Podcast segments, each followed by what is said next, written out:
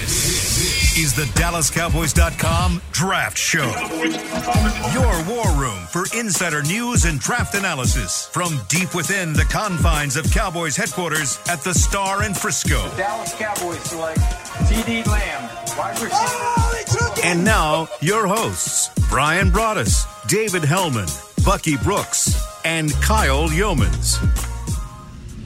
It is the DallasCowboys.com draft show as we are live from inside the Star in Frisco. A little bit of technical difficulties to get us started today as we are not necessarily live and in person like we have been over the last couple of weeks, unfortunately. But, well, we've got the same cast and characters that we have seen all year long here on the draft show. Kyle Youmans alongside Bryan Broaddus. We've got David Helman coming in just a couple of moments, and Bucky Brooks as well should be here shortly. But Bryan, we'll start with you since, well, you're the only one here live and ready to go. But first off, what are your just general thoughts after having a couple of nights to look back on what was the 2021 draft? Yeah, no, it was uh, it was a very interesting draft from overall, and I think what you do in your evaluating drafts is to see how teams addressed what they needed to accomplish. And I, I, think when the team that we cover the most is the Dallas Cowboys, and so when you when you look at what they were able to do, how were they able to fix their defense? And that's what I think they went out and did. Not only addressing in the offseason, going to get a new defensive coordinator, but adding some key pieces. You know, Micah Parsons, Kelvin Joseph those are good starts to what I thought was a good draft for the uh, the Cowboys. As you go through the entire draft, there were players that I was targeting that I really liked that they were able to get. So that was a uh, and good for them. So, Dave, I believe you are back on with us now. So, Helman, uh, I asked Broaddus this question a couple moments ago, but what what was your general thought whenever it came to the 2021 draft and specifically the Cowboys class? Yeah, I think I said it before we were done on um, Saturday afternoon. Is I think this is the most boomer bust potential draft that I can remember covering. And what I mean by that is, you know, Micah Parsons is a super talented guy, but uh, I think he's a, a, raw prospect, a guy, you know, he opted out of 2020. He's a young player. Um, I don't want to say he's a guy without a position, but he's a guy that you've got to have a plan for how to use. You know, are you going to use him to rush the passer? How good is he in coverage? You know, if all he does is stop the run, which I get it, that's important, but if that's all he does, are you getting the most out of a number 12 overall pick, or can you find ways to get him to the quarterback and affect the passing game? Kelvin Joseph, fantastic player, but we covered it during the draft um, you know, not not a bad guy, not a bad person, but somebody that that you know left his first program and and had problems at the other. I think a guy that probably you would say maybe has maturity issues. So your first two picks right there, like the guys that you're counting on the most, fantastically talented players, but. I, you know, I think you better you better have a plan for how to use them, and you better have a plan for how to help them succeed. Um, and then, obviously, as we all remember, Friday, can't say they were bad picks yet, but surprising picks. Uh, I just think picks that, you know, there were guys that we liked more on the board. The consensus is that maybe the Cowboys like those guys a lot more than other people did. Again, doesn't mean they'll be bad players, but it does create some intrigue one, two, three years down the line when you see what those guys become. So if the Cowboys hit on all this stuff, then they're going to look really, really smart. And if they don't, it's going to look really, really bad, um, considering some of the other options that I think they had over the course of the draft. Bryan, when I think Dave made a fantastic point there, talking about kind of the early picks that are supposed to be the cornerstones of your draft class. Eh, those first, those second round picks, even sometimes into the third, but I think with three third round picks, you have a little bit of leeway there. However, I mean, with Micah Parsons and with Kelvin Joseph, there are some question marks. There are some concerns leading into who they are on the field because on the field, they might be top 20 talents. In the film, might be top 20 worthy. But why is that such a big question mark over both of these picks? And how do you balance that from a scout standpoint in entering the draft and then post draft?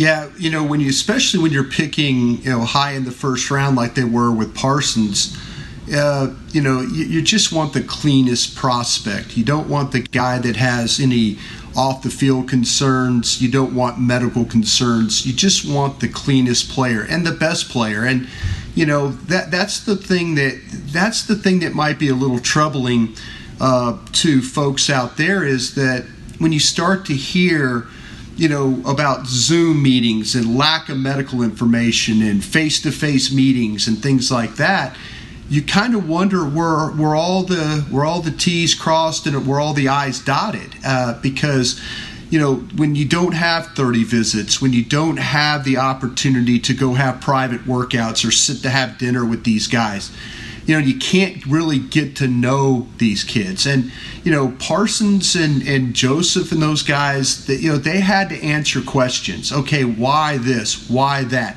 why did this happen why were you in this situation? And that's what this pandemic has brought. it's brought a lot of holes to the drafting process, you know, and, and that's hard for scouts because what happens is we're a face to face group.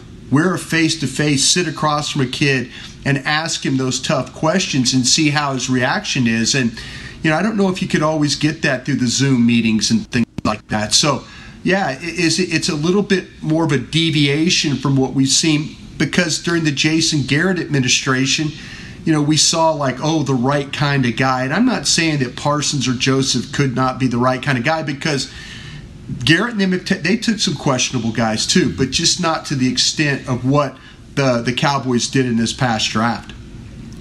Dave, is this a direct reflection on a couple of things? One, the the change of the coaching staff, like Bryan just alluded to. Two, COVID 19 and maybe the lack of information on these players? Or is it three, just basically desperation to try and fix that defense with the kind of players with that edge, with that attitude coming in and, and being sold on those type of guys whenever the draft process finally came around? I think that's one of those things where it's like the beauty is in the eye of the beholder. Like, if you're not a fan of what they did, then you would probably call it desperation. If you are a fan of what they did, and for that, you know, for I think most of us, I don't want to speak for everybody, but I think a lot of us might have taken Rashawn Slater at 12 overall. Um, but for everybody that isn't in love with the pick, there are a lot of people that absolutely love this pick. And if you do, if you love what they did, then I think you would say determination, determination to fix the defense, right? It's like mm-hmm. that's that's what we need to do, and I absolutely. I believe them when they say that Parsons was their highest graded defender. I still think they would have taken a cornerback above him, and I think that would have been smart. Um, which and it's it's funny to think how the how it all shakes out. So like you don't get your cornerback at ten, you take Parsons at twelve and then you get Kelvin Joseph at 44. I'm sure they had a really high grade on him. Was he their highest grade remaining, or was he the best guy at the position that they needed the most? Only they are the ones that know the answer to that. And that's, I guess that's my point is, are you desperate or are you just determined like we've absolutely got to get better? And on on some level, I admire what they did because I think I was one of the ones saying the whole time leading into the draft, like, oh, you know, nobody just drafts all defense. Like it always balances out at some point or another. And I know they drafted three offensive players, but the first six were all defense. So probably not all those guys are going to work out. But even if half of them do, you've taken steps toward rebuilding that thing. So uh, in light of that, I I see their strategy and I can appreciate it. Like they're not going to let this, or they're going to try not to let this defense handicap them again the way it did last year. Bryan, uh, is it determination? Is it desperation? What do you believe on, on that side of the ball? I think they graded the players and picked the players how they saw. Excuse me. I think they picked the players how they graded the players. Hmm. You know, in digging into what they did uh, grade wise of the draft, they're the majority of their draft, especially on the defensive side of the ball, had a grade of, of a fourth round grade or better on their board. So as you start to get back in, go further back in the draft, those are the things that you hope for when you set up your board that you're taking players, say you're taking players in the third round that you might have a second round grade on. You're taking a player in the fourth round, you have a third round grade on So I, I my my my gut feeling is that they were probably surprised that several of their players were on their board at that time. The one that's interesting to me is the Wright pick. Mm-hmm. And you know, that was one of those where I'm I'm hearing that they had a third round grade on him going into the draft. If that's the case, well then they they got the player where they put him on the board. Uh, so you know that that's all you can ask. You know, time will tell whether they're right or whether guys like myself, the Dane Brugler of the world, David Helmans, KT, you know, Jeff Cavanaugh, guys that study this, you know, we could be really wrong about that too. So I feel like though, is it's just kind of digging in a little bit, they they were taking players uh, around or so higher than what was on their board, and you know that that'll be the that'll be the tale of the tape for them here in the next three four years. Which I think I really appreciated. Oh, sorry, Kyle. Just just to go off of that, I appreciated Jerry Jones's honesty on Saturday night. He kind of he acknowledged that of saying like, yeah, you know, I saw you know people saying we reached on Wright, but then Jabril Cox fell to us in the fourth round, and I guess his his idea is that it all kind of averages out, and to some degree. As long as as long as you're not completely lying about your grades, which they were not, like uh, you know, I think they had a cluster of similar grades, and you sit there and you think like, you know, all of us draft geeks want you to be as true to the board as possible. But if you draft Micah Parsons 12th overall, you really, you know, take a big swing at the linebacker position, and then you're sitting there with a cluster of picks on day two. As long as you like the grades on those guys, I get waiting on Jabril Cox. You know, you're like, okay, well, we've got a starting caliber linebacker in the bag already. Let's beef up this line. Let's take this cornerback that we really feel strongly about. And then Cox falls to him, and it all works out to where they get I think Jerry Jones said they got four of the six guys that they really, you know, had their eyes on during that run of picks, which I can't argue with that. And like I said, as long as they're not fudging their grades, which I don't think they were. It just so happens, and I know it's not. I don't think they were. I know they weren't. Um, it just so happens that they feel a lot more strongly about some of these guys than a lot of other people do, and uh, that's what's going to make it fun is getting to find out who was right. Well, what they what what we what you don't need to find out is were they jumping tags, you know? And yeah. old old crusties like me, you know, I, I I believe in you set your board, you stack your board to how you would take those players. And you know, maybe there's some things that you have to manipulate along the way of your board. But if if in fact that Cox was one of their highest rated guys and then they took Wright over him, you know, I mean, okay, that's jumping tags. And so, you know, but they got fortunate that they got Cox, you know, when they did. So maybe that tells me that they had Cox rated wrong, you know. So, I, but I don't, don't you? That, that's sorry don't you don't you think what you do previously in a draft has some sort of impact on that like having if you draft Rashawn Slater maybe you make Cox the first pick among those day two picks or the second pick. Maybe you draft Cox at right. 75 if you draft yeah. Rashawn Slater, but having Micah Parsons already as part of your draft class probably influences your opinion about when you need to take Jabril Cox, don't you think? Yeah, I, I think to me with the thing with Jabril Cox, though, I mean, you had to go in if if if Parsons is your sixth best player on your board and you get down to it and say you have a second round grade on Cox, you know, and you're sitting there and you end up getting him in the, you know, the fourth round. Yeah, I, I think that's one of those times where the tag's just blinking at you like, we've got to take this guy. You know, we got a second round grade on him, so let's let's go. And so I, I don't to me, I, I just I just don't the, the problems I have and I think the Cowboys did right. I mean, there's several. The, the Golston pick, I understand that. Odighizuwa, I get that. You know, heck, the Bohanna pick I think is going to great. Uh, the the wide receiver from Stanford, I love their picks. The process sometimes drives me a little nuts about how they set things up.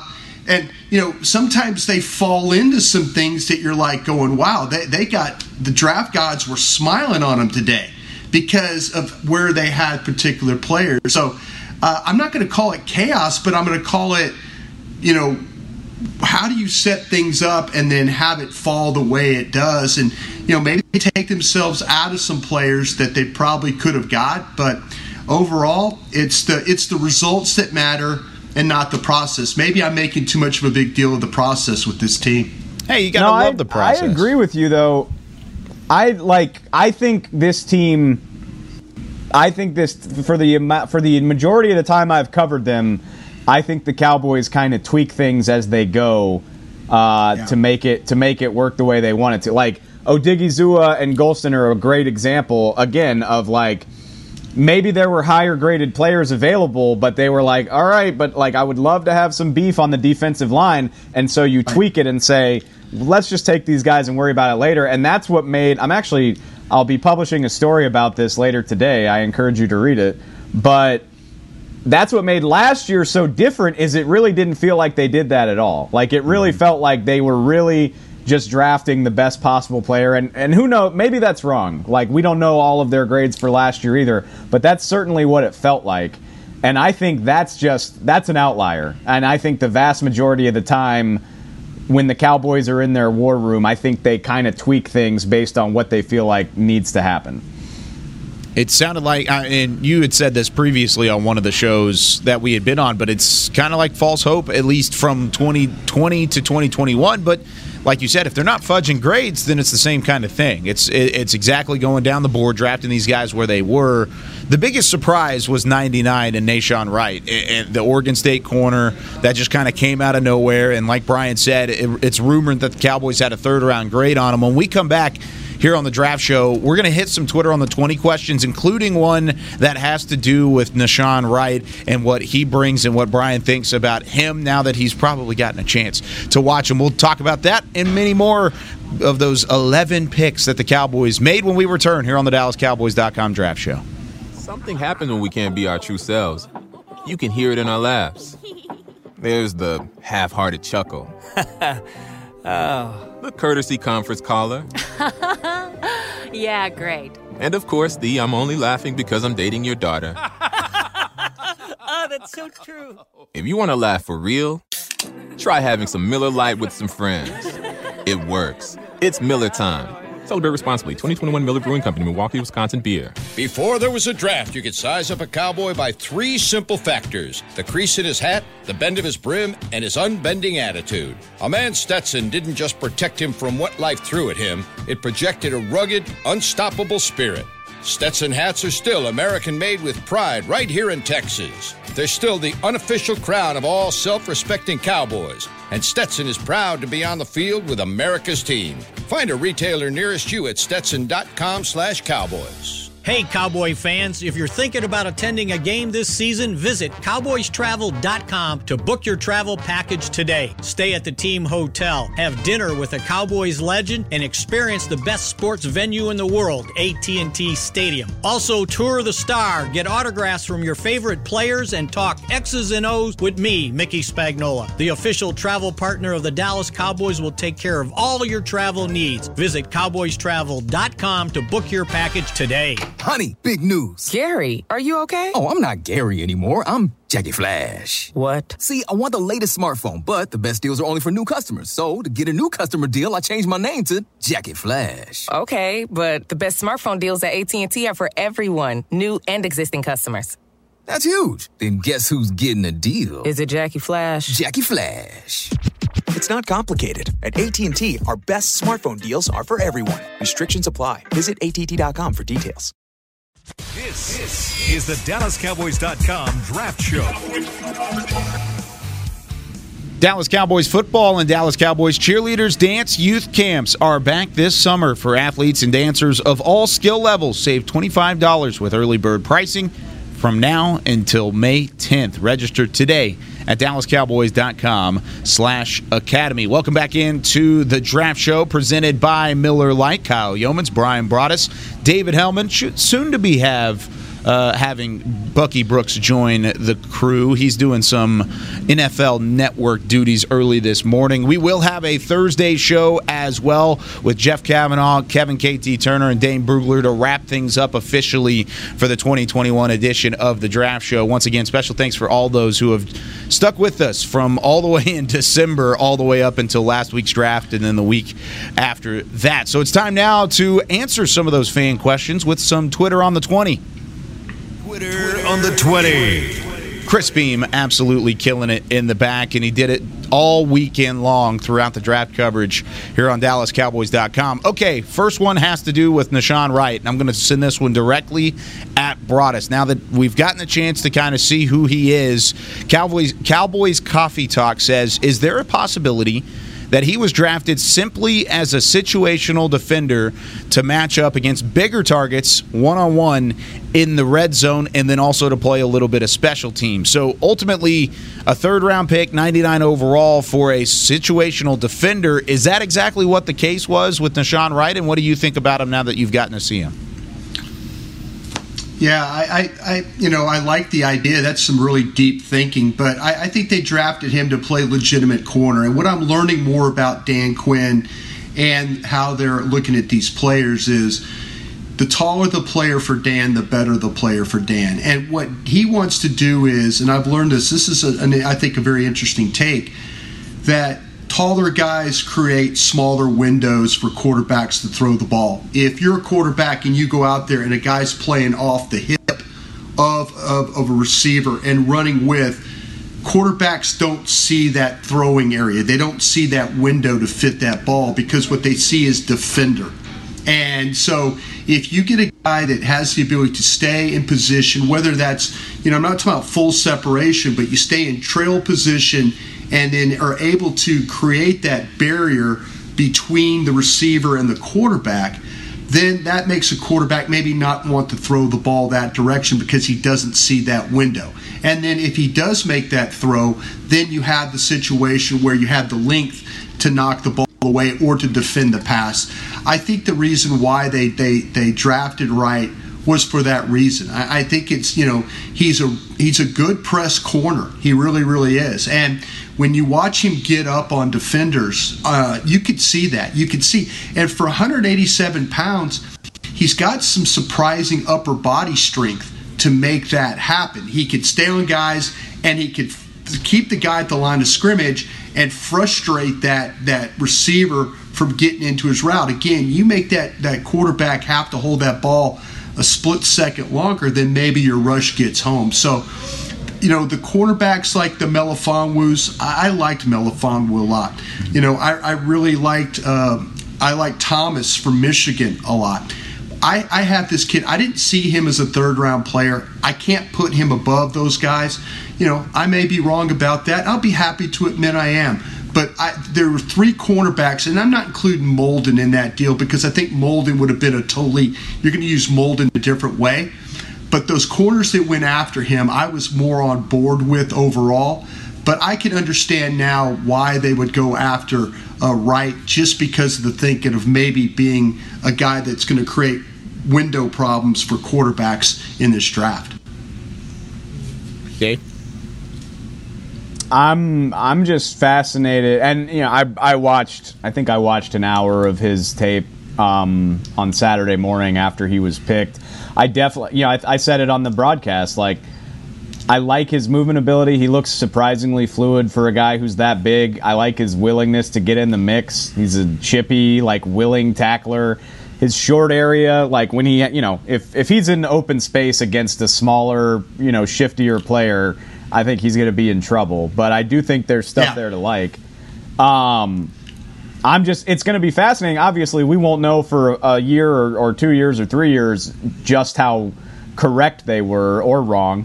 But, you know, we'll be able to make some sort of judgment as early as this training camp because, it, I mean, in my opinion, I know, you know, he's, he's not going to start. Nobody should be expecting him to start, even if, even if he did have a true third round grade from everybody. But, like, if you're a top 100 pick, I expect you to contribute. You know, I mean, and and history indicates that that is a reasonable expectation. So, you know, it was only last year Reggie Robinson was a fourth round pick and and couldn't couldn't get active, let alone on the field. So uh, I'm very curious to see just how much this guy can contribute early. Because if if he's really you know if he's as good as they think he is, they should be able to find a way to use him as a rookie, in my opinion.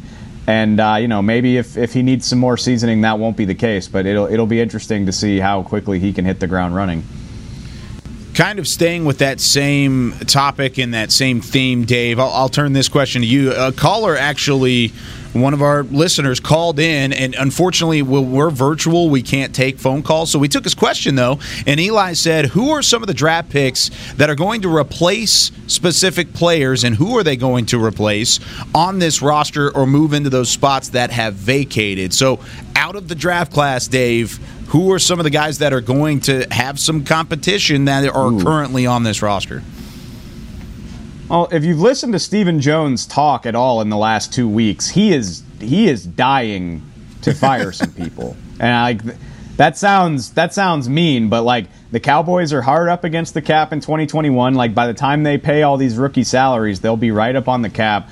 And you know, Stephen Jones talked about you know maybe being able to trade guys at training camp. Like if if this class is as successful as they want it to be early, I think you could see a lot of intense competition for veteran jobs. I, you know, I, I pulled up the depth chart. Okay, I mean, if Micah Parsons is the 12th overall pick, they better be able to find a way to get him on the field a lot. So that's either playing with more linebackers or finding an excuse to take a veteran linebacker off the field, maybe using Micah as like a Sam DPR in addition to off ball linebacker stuff. I absolutely expect Kelvin Joseph to push for a starting job. Whether that's, you know, I would imagine that's at the expense of Anthony Brown. But, you know, what I think it would be a mistake to just completely write Anthony Brown off, like never discount the ability of a five, six year NFL veteran. So that's going to be interesting. Um, what uh, you know, obviously the defensive line again. Like, is Odighizuwa good enough to take a starting job away? Probably not. Is uh, Quinton Bohanna good enough to take a starting job away from the likes of like maybe Antwaun Woods or Brent Urban? Probably not, but I expect all of those guys to push to be in the rotation. Stephen Jones said uh, he said yesterday on 105.3 with uh, Jeff and Brian that it's a stretch, but he thinks it's possible that all 11 draft picks make the team. Hmm. Uh, I don't think I don't think I believe that, but just do the math. They spent seven picks on. Uh, they spent seven picks in the first through fourth round. They have not cut a first through fourth round rookie in the almost decade that I've covered the team. So that's seven rookies right there that are damn near guaranteed to make it. And then you've got another four. So even if only like one or two of those four make it, you're talking about like eight, nine guys making the team as draft picks, and they'll absolutely push for maybe not starting jobs, but again, like a guy like Bradlee Anae is a great example. We all love Bradlee Anae. they got great value on him, but like he's a fifth round pick at the end of the day. There's nothing keeping him on the team if somebody mm-hmm. outplays him. So that's that's the type of stuff you got to watch, in my opinion. Yeah, I think you also. I think Dave did a great job of going through the guys. Also, watch uh, Simi Fehoko at uh, at wide receiver. Oh yeah, you've got you've got expensive guys like Noah Brown. Yep. You know that that's an expensive guy for you right there. And all of a sudden, if you could get a guy to play special teams in the role of Noah uh, in the role of Noah Brown, then you take his salary, you know, right off the book uh, uh off the books.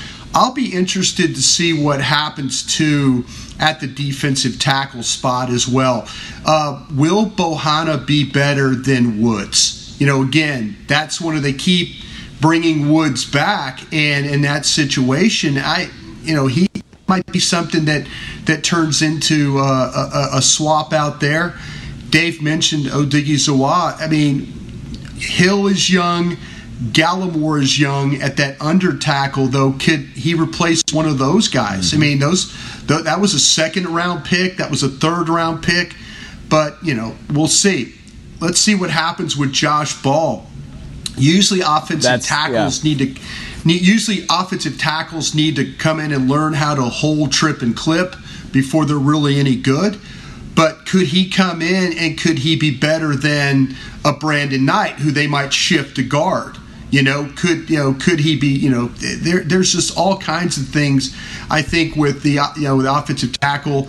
Uh, Nsekhe, you know, they brought him mm-hmm. in. It might be, hey, we don't need a veteran guy. This guy will be our swing tackle. Maybe Connor Williams gets beat out at, at, at guard. Maybe you move on from him. So there are a lot of things. There's a lot of ways they can tweak this roster with the players that they got.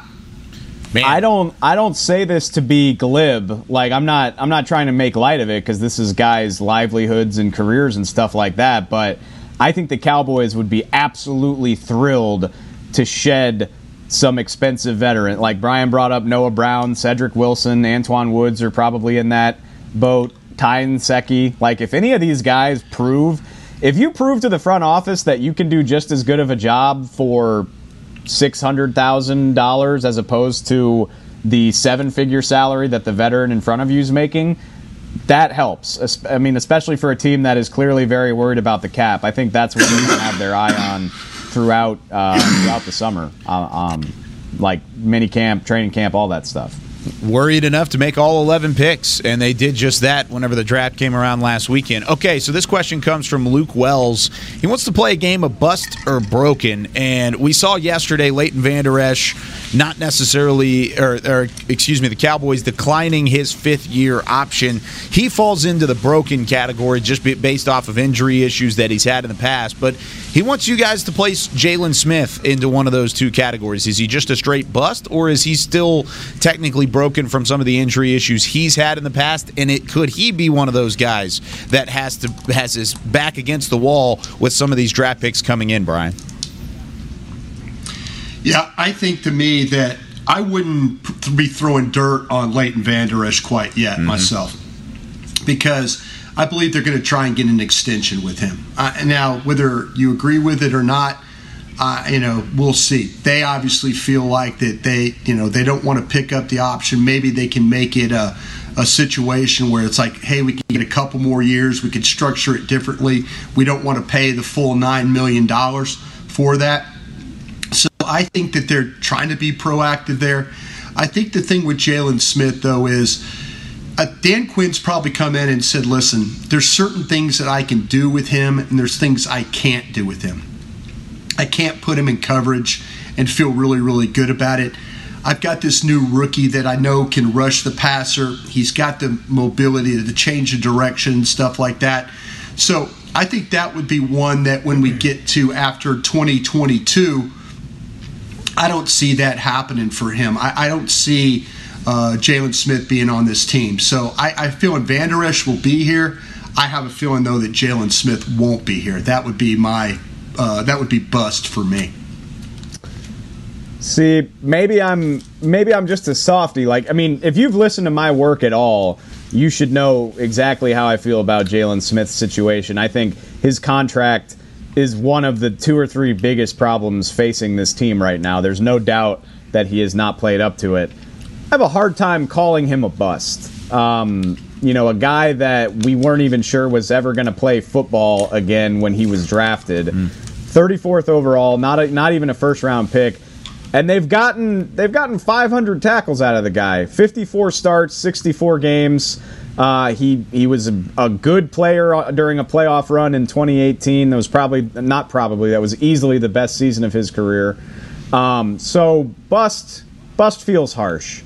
So I'm going to go with broken the problem is I, I'm not convinced that what's broken can be fixed, um, and that's going to be that's going to be on Dan Quinn again. A lot like Micah Parsons, you got I think you got to find a way to use him that's different and more efficient than what we've what we've seen the last two years. And I'm I'm with Bryan 100. Um, percent If Dan Quinn can't get significantly more out of him this year, I'm not sure how much longer he'll be here because it starts it starts to become a lot easier to, to shed that contract in 2022. So yeah. that's one of the biggest storylines facing this team. Having said all of that, I can't call the guy a bust. I mean, well, you're it, right. The, the Cowboys have gotten but, a lot out of him. Yeah, bust is a strong word, but in the context of the game, broken means you're going to bring him back. Bust to me means you're moving on from him. I'm not mm-hmm. saying he's a bad yeah. player. No, I'm i hear you in the context of the exercise, Broken means you have hope that he'll be back in whenever. Yeah. Bust means they they're moving on. I, I, I, you're right. I never thought this kid would ever play another down of football after what happened to him, to Britt Brown, to Dr. Cooper, to everybody that worked on getting him back on the field. Tip of the cap. But in, in far as far as if you look at what's going on right now, he they're likely going to move on from him. That I'm calling Yeah. the bust factor, not the player. I the hear you. bust is where where the direction they're going with that. If I had to bet, if I had to bet right now in May of 2021, who's more likely to be here for the 2022 season, I would say Leighton. So I agree with you. Very well said on both of y'all's parts. Okay, so this is a, a duo question, a double question. So Ernie originally asked, is Kelvin Joseph now the best corner automatically on this roster? Where does he compare to Trevon Diggs? And then Mr. Vallejos adds on to that and said, could we view Kelvin Joseph as a Marcus Peters in the same sense of the off the field issues in college, but he sure does have the talent on the field, Bryan? Yeah, I wouldn't say if I'm trying to think about because I had a pretty high grade on Diggs coming out of college last year, and I know the Cowboys uh, felt, probably felt the same way. If it got down to where they got wiped out at, at 17 with there no players on the board, I think they would have taken Diggs in the first round. I, I, Dave, you could correct me if I'm wrong there, but um, I, I would I, I still think that Diggs is likely your best corner. The guy that has seriously uh, the, the talent though is Joseph. He he can he can come in and immediately give you a huge upgrade over the other guys. But I think right now as we talk, Diggs is above him with the opportunity of of Joseph say either equaling him or surpassing him. You you hope he surpasses and you hope that Diggs also elevates his game as well, but I'll give it to Diggs right now. Yeah, unless you're unless you're like a top 10 pick, I'm not in the business of saying you're the best on your team before you even get on the field at rookie camp. I mean, we loved the Diggs pick and Diggs had a good rookie season and he got picked on a lot because the NFL is hard and playing cornerback is even harder. It's one of the two or three hardest positions in the league for my money. So, no, I don't think he's the best. He might be the most naturally talented but they've got to harness that and turn it into production. Uh, I said this on the broadcast too. I think I think it's important. I get I get where you're going with the Marcus Peters thing. I do think he's aggressive. He's got ball skills like Marcus Peters. He kind of seems like a little bit of, a little bit of a knucklehead. I bet a lot of people have seen the clip of him of going around of him just decking that Auburn receiver during the Auburn game. So there's there's some stuff you got to work on there. But like Marcus Peters got like banned from Washington. Like Chris Petersen had to invite him back to pro day uh, because the relationship was so sour. I like I said, he I choked a coach. Yeah, Peters yeah, choked a coach. That's what he I did. was gonna, I was gonna say punched. I couldn't remember. It's been five or six years. Yeah, yeah. uh, like I said, like Kelvin Joseph seems like he's a little bit of a knucklehead, maybe some maturity problems. I haven't heard anything about that, like about him just being that guy. You know, like I said, like I talked to people at LSU who had nothing but good things to say about him as a person. It seems like, you know, he didn't burn any bridges on his way out of Baton Rouge. I don't know the situation at Kentucky quite as well as I do at LSU for obvious reasons, but I don't get the impression that he's a bad guy. I just think maybe he's an immature guy. So we'll see how the Cowboys deal with that. This guy, this guy's played in 20 games in his career. That's all he's played. I mean, Mm-hmm. he's a super talented guy for 20 games, but be careful with with going the route you're going right now. Yeah. Yeah, no doubt about it. I mean, you got to kind of balance those issues, and the Cowboys did their homework in balancing both of those before they made the selection. So, I, I mean, at this point, they know more than we do about what the kind of player they were drafting is going to be coming into training training camp, and hopefully, all these guys are, are ready to go whenever that time comes around. Thanks again for all your Twitter on the Yeah. twenty questions. Oh, go for it, Bryan. Yeah, I mean, I, let me tell you this: the fact that the head coach and the defensive coordinator both were at the pro day, Mm-hmm. that's probably the reason why that kid got drafted. And maybe even Bohanna later on. They caught an eye, and, and, and Bohanna even talked Yes. about talking with Dan Quinn. So uh, that's you're exactly right. There's a lot of smoke screen, or excuse me, a lot of smoke to that fire of sh- seeing exactly how much they really were targeting uh, Kelvin Joseph and just how much they were trying to get to know him prior to the selection. Because if not, then not neither neither one of those guys would have been in Lexington for that pro day. But like I was saying a moment ago, uh, thanks again for everybody sending in those Twitter on the 20 questions. When we come back, we're going to take a couple final looks at this draft, maybe even talk about some of these undrafted free agents when we return here on the DallasCowboys.com draft show. At Smoothie King, we are blending goodness to fuel your greatness. Every blend is crafted to help you achieve your health and fitness goals. Smoothie King uses only whole fruits and organic veggies. You'll never find sugary syrups or artificial flavors, colors, or preservatives. And unlike some other smoothie places, there are zero grams of added sugar in many of our blends. Smoothie King is proud to be the official smoothie of the Dallas Cowboys. Place your order in the app or online for pickup or delivery. Smoothie King, rule the day. There are many ways to say Miller Lite has more taste and only one more calorie than Michelob Ultra. You could say it with your show choir buddies at your high school reunion. Miller Lite is more tasty, no one calorie than Michelob Ultra.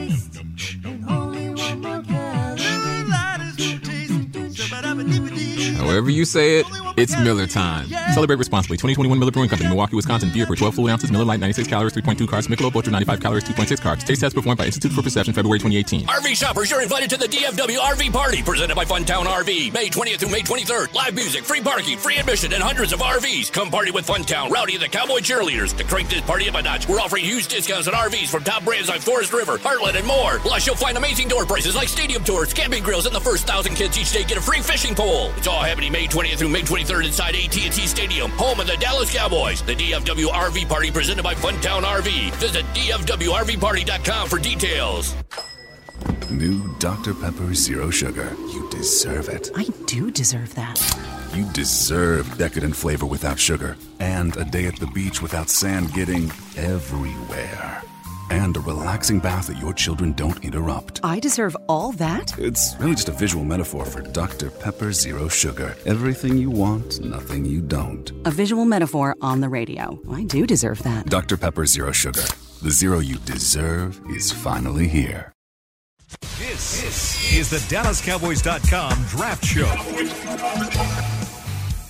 Cowboys Nation, of course, the draft season has come and gone, and that means there are still new era draft caps available. You can wear the same headwear that you saw the 2021 draft class wear. Just head to the Pro Shop, your official store of the Dallas Cowboys and Cowboys Nation, and get the 2021 new era draft cap. They are pretty sharp, to say the least. Visit your local Dallas Cowboys Pro Shop or shop online at shop.dallascowboys.com. Final segment here of the draft show, Tuesday edition with Bryan Broaddus and David Helman. It's been a ton of fun talking with you guys all the way since December. It is bittersweet to see this come to an end, and I'm excited for next year. But one final segment, about 17 minutes left, and plenty of questions to hit.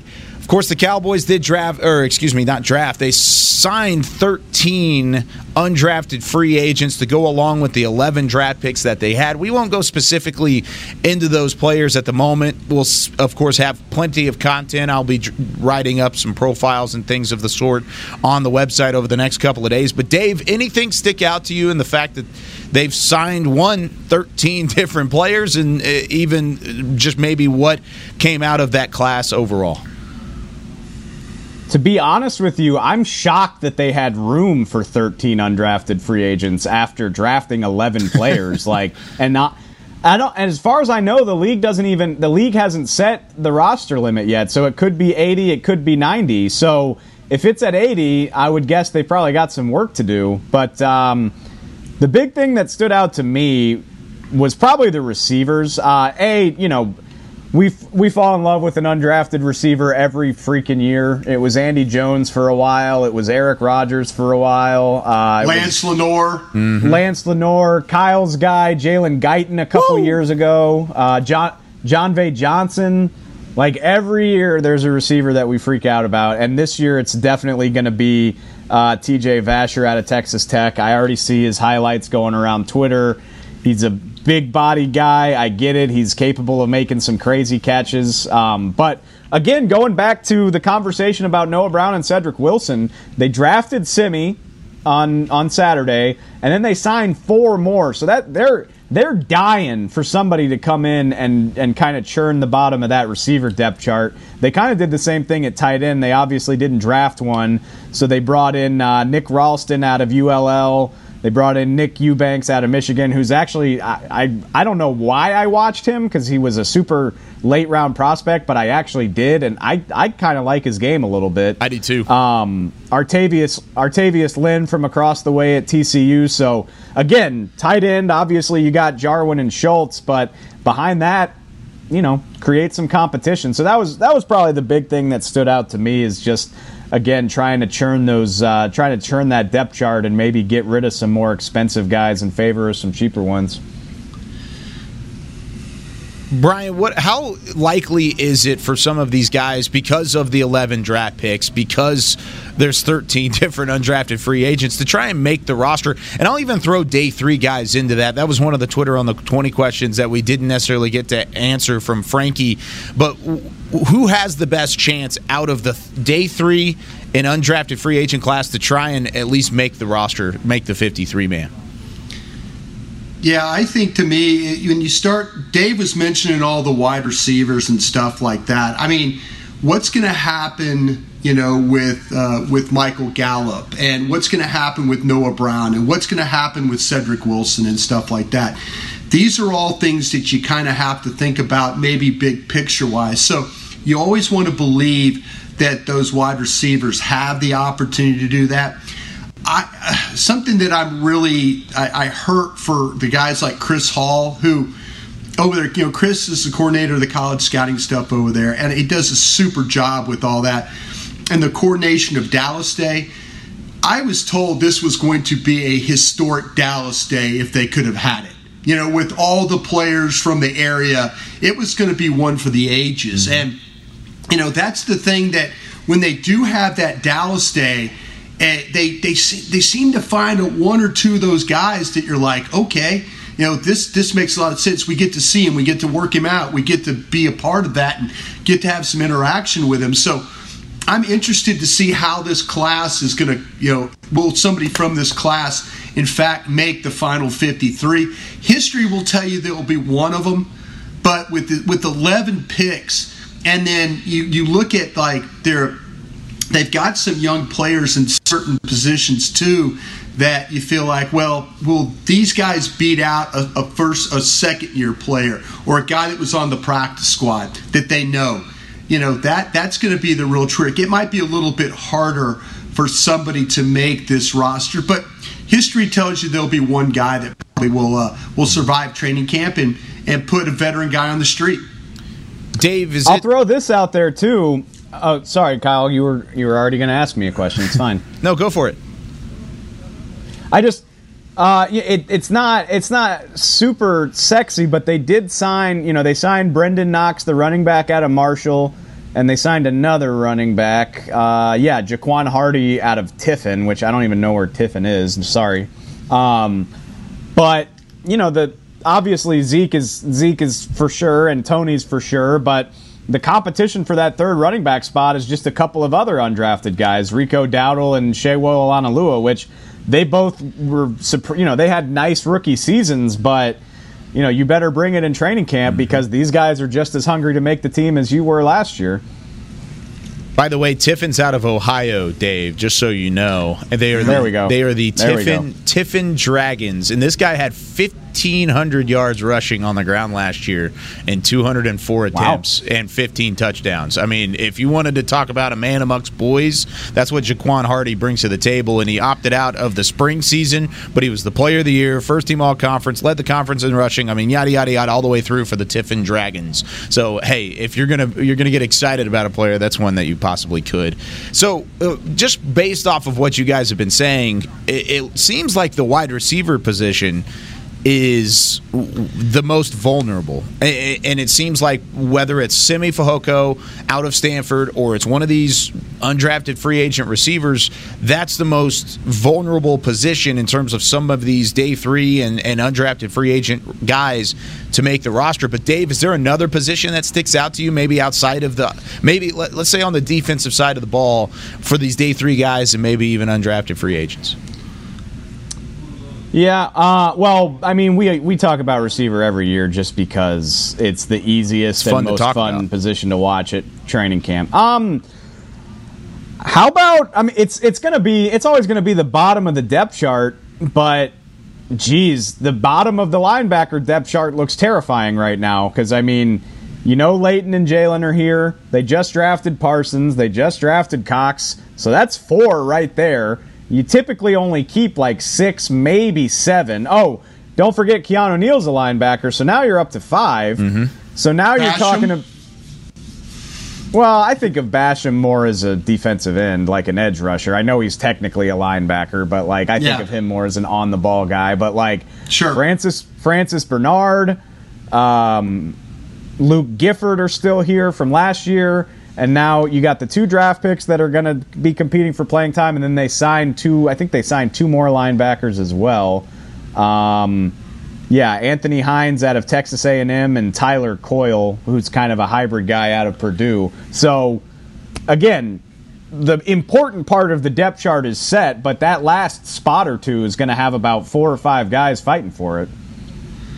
Yeah, I wonder what's going to happen at defensive end. You know, is this? I mean, this is the first time that you've had Randy Gregory for a full OTA mini camp and then training camp without something happening to him. So, I, I'm I'm interested to see how that all. You know, Dorance Armstrong, where is he at in his development right now? You know, or, or is somebody going to put him on the street? Is somebody going to develop and they're going to say, well, hey, you know, Dorance, it's nice knowing you, but you know, you've been here, uh, you know, since 2018. You're a fourth round pick. You know, we got this guy that we like a little bit better. You know, I think its safety position is going to be interesting to see how that all plays out. You know, they're they're talking about moving our South Carolina guy. Dave, you figured out his name, how to pronounce his last name, Israel's last name, Mukuamu. Mukuamu. Muk- Mukwambu. That his name? Mukuamu. Oh no, there's there's no B in there, my guy. Mukuamu. Mukuamu. Yeah. Mu, There we go. Mukwamwu. There you go. Israel. They're talking about they're talking about playing him at safety.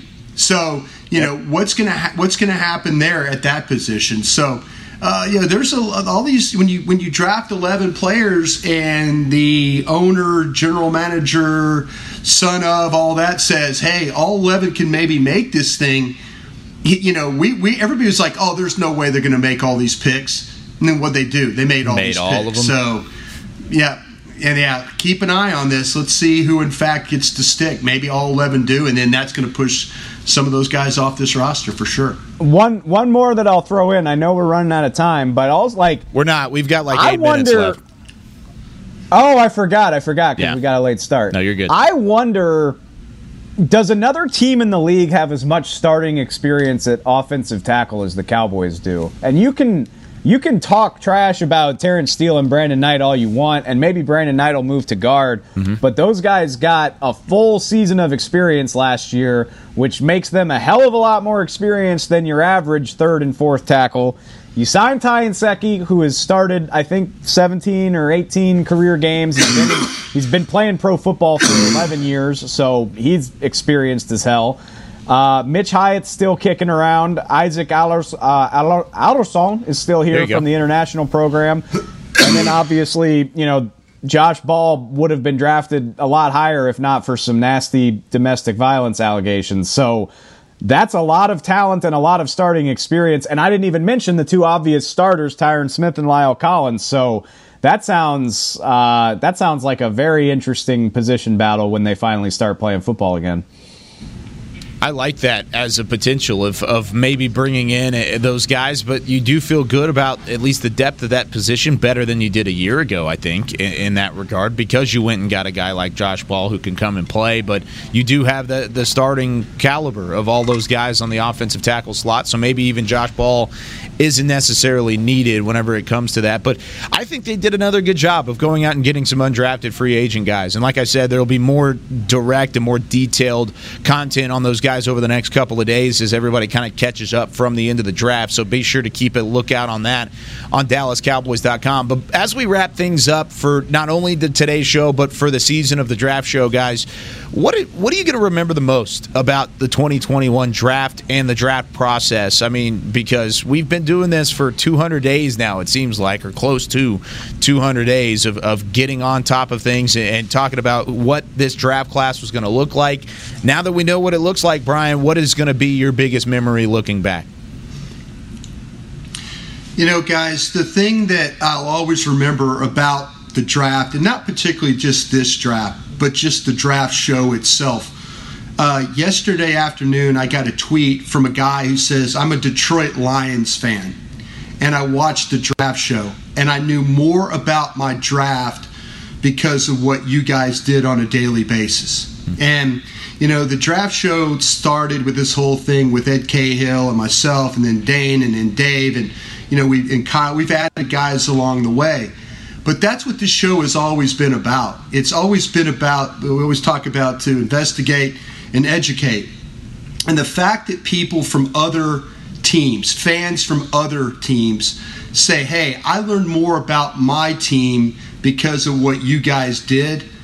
That's that's the best thing that I could ever take away from any draft that we have. And you know, this one was unusual. It, it wasn't as crazy, I say, as last year, where we really didn't know what was going on with the pandemic and where we were even going to play football.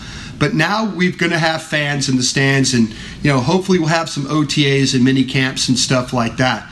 But to me, just the fact that that fans from all around the world were educated about players on their favorite teams that means the absolute world to me. And for that, I thank the fans for following along and having such an interest in what we do. That that's what makes this job so much fun. Mm-hmm. Dave, yeah.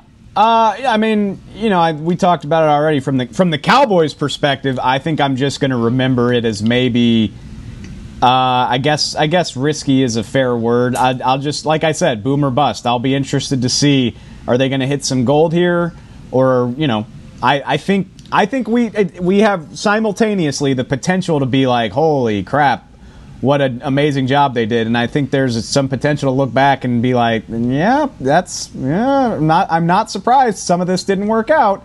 Um, but aside from the Cowboys, I said it on Saturday. Um, for me, and every, I echo everything Bryan just said, but I just love you know when you talk about when you talk about these players for six months and then you watch where they all go you just it you know you know so much about the league because the draft is the lifeblood of the league and you know where all these guys are going so when Tommy Togiai balls out for Cleveland, I'm not going to be surprised. or when Jaelon when Jaelon Darden, you know, steals the starting job in Tampa a Darn year right. from now, I'm gonna be like, oh yeah, that's the that's the North Texas guy that we like so much. And like it, it happens year after year, and the more you do it, you just you have a working knowledge of every team in the league because you know who they drafted and i think it, it makes you a better fan it makes you a smarter fan uh, and it, it honestly it makes the nfl so much more enjoyable because you have this depth of uh, familiarity with basically every player in the league once you've done it long enough and that's what's so rewarding for me and uh, you know obviously my focus is the cowboys but i would like to think we help make the entire league more enjoyable for other people That's awesome uh, from both of you. I mean, Bryan specifically talking about the fan from the Lions. I mean, I love that because we, we do have a Cowboys spin on things because that's who pays the paychecks. But ultimately, that's what we want to do. Is we want to to in, investigate, educate all those people that are listening, all those fans that are out there that want to know more and want to know about the league moving forward. So it has been a ton of fun, and, and that that makes me happy hearing that. Even those who who follow the Detroit Lions are are locked in, and we knew that.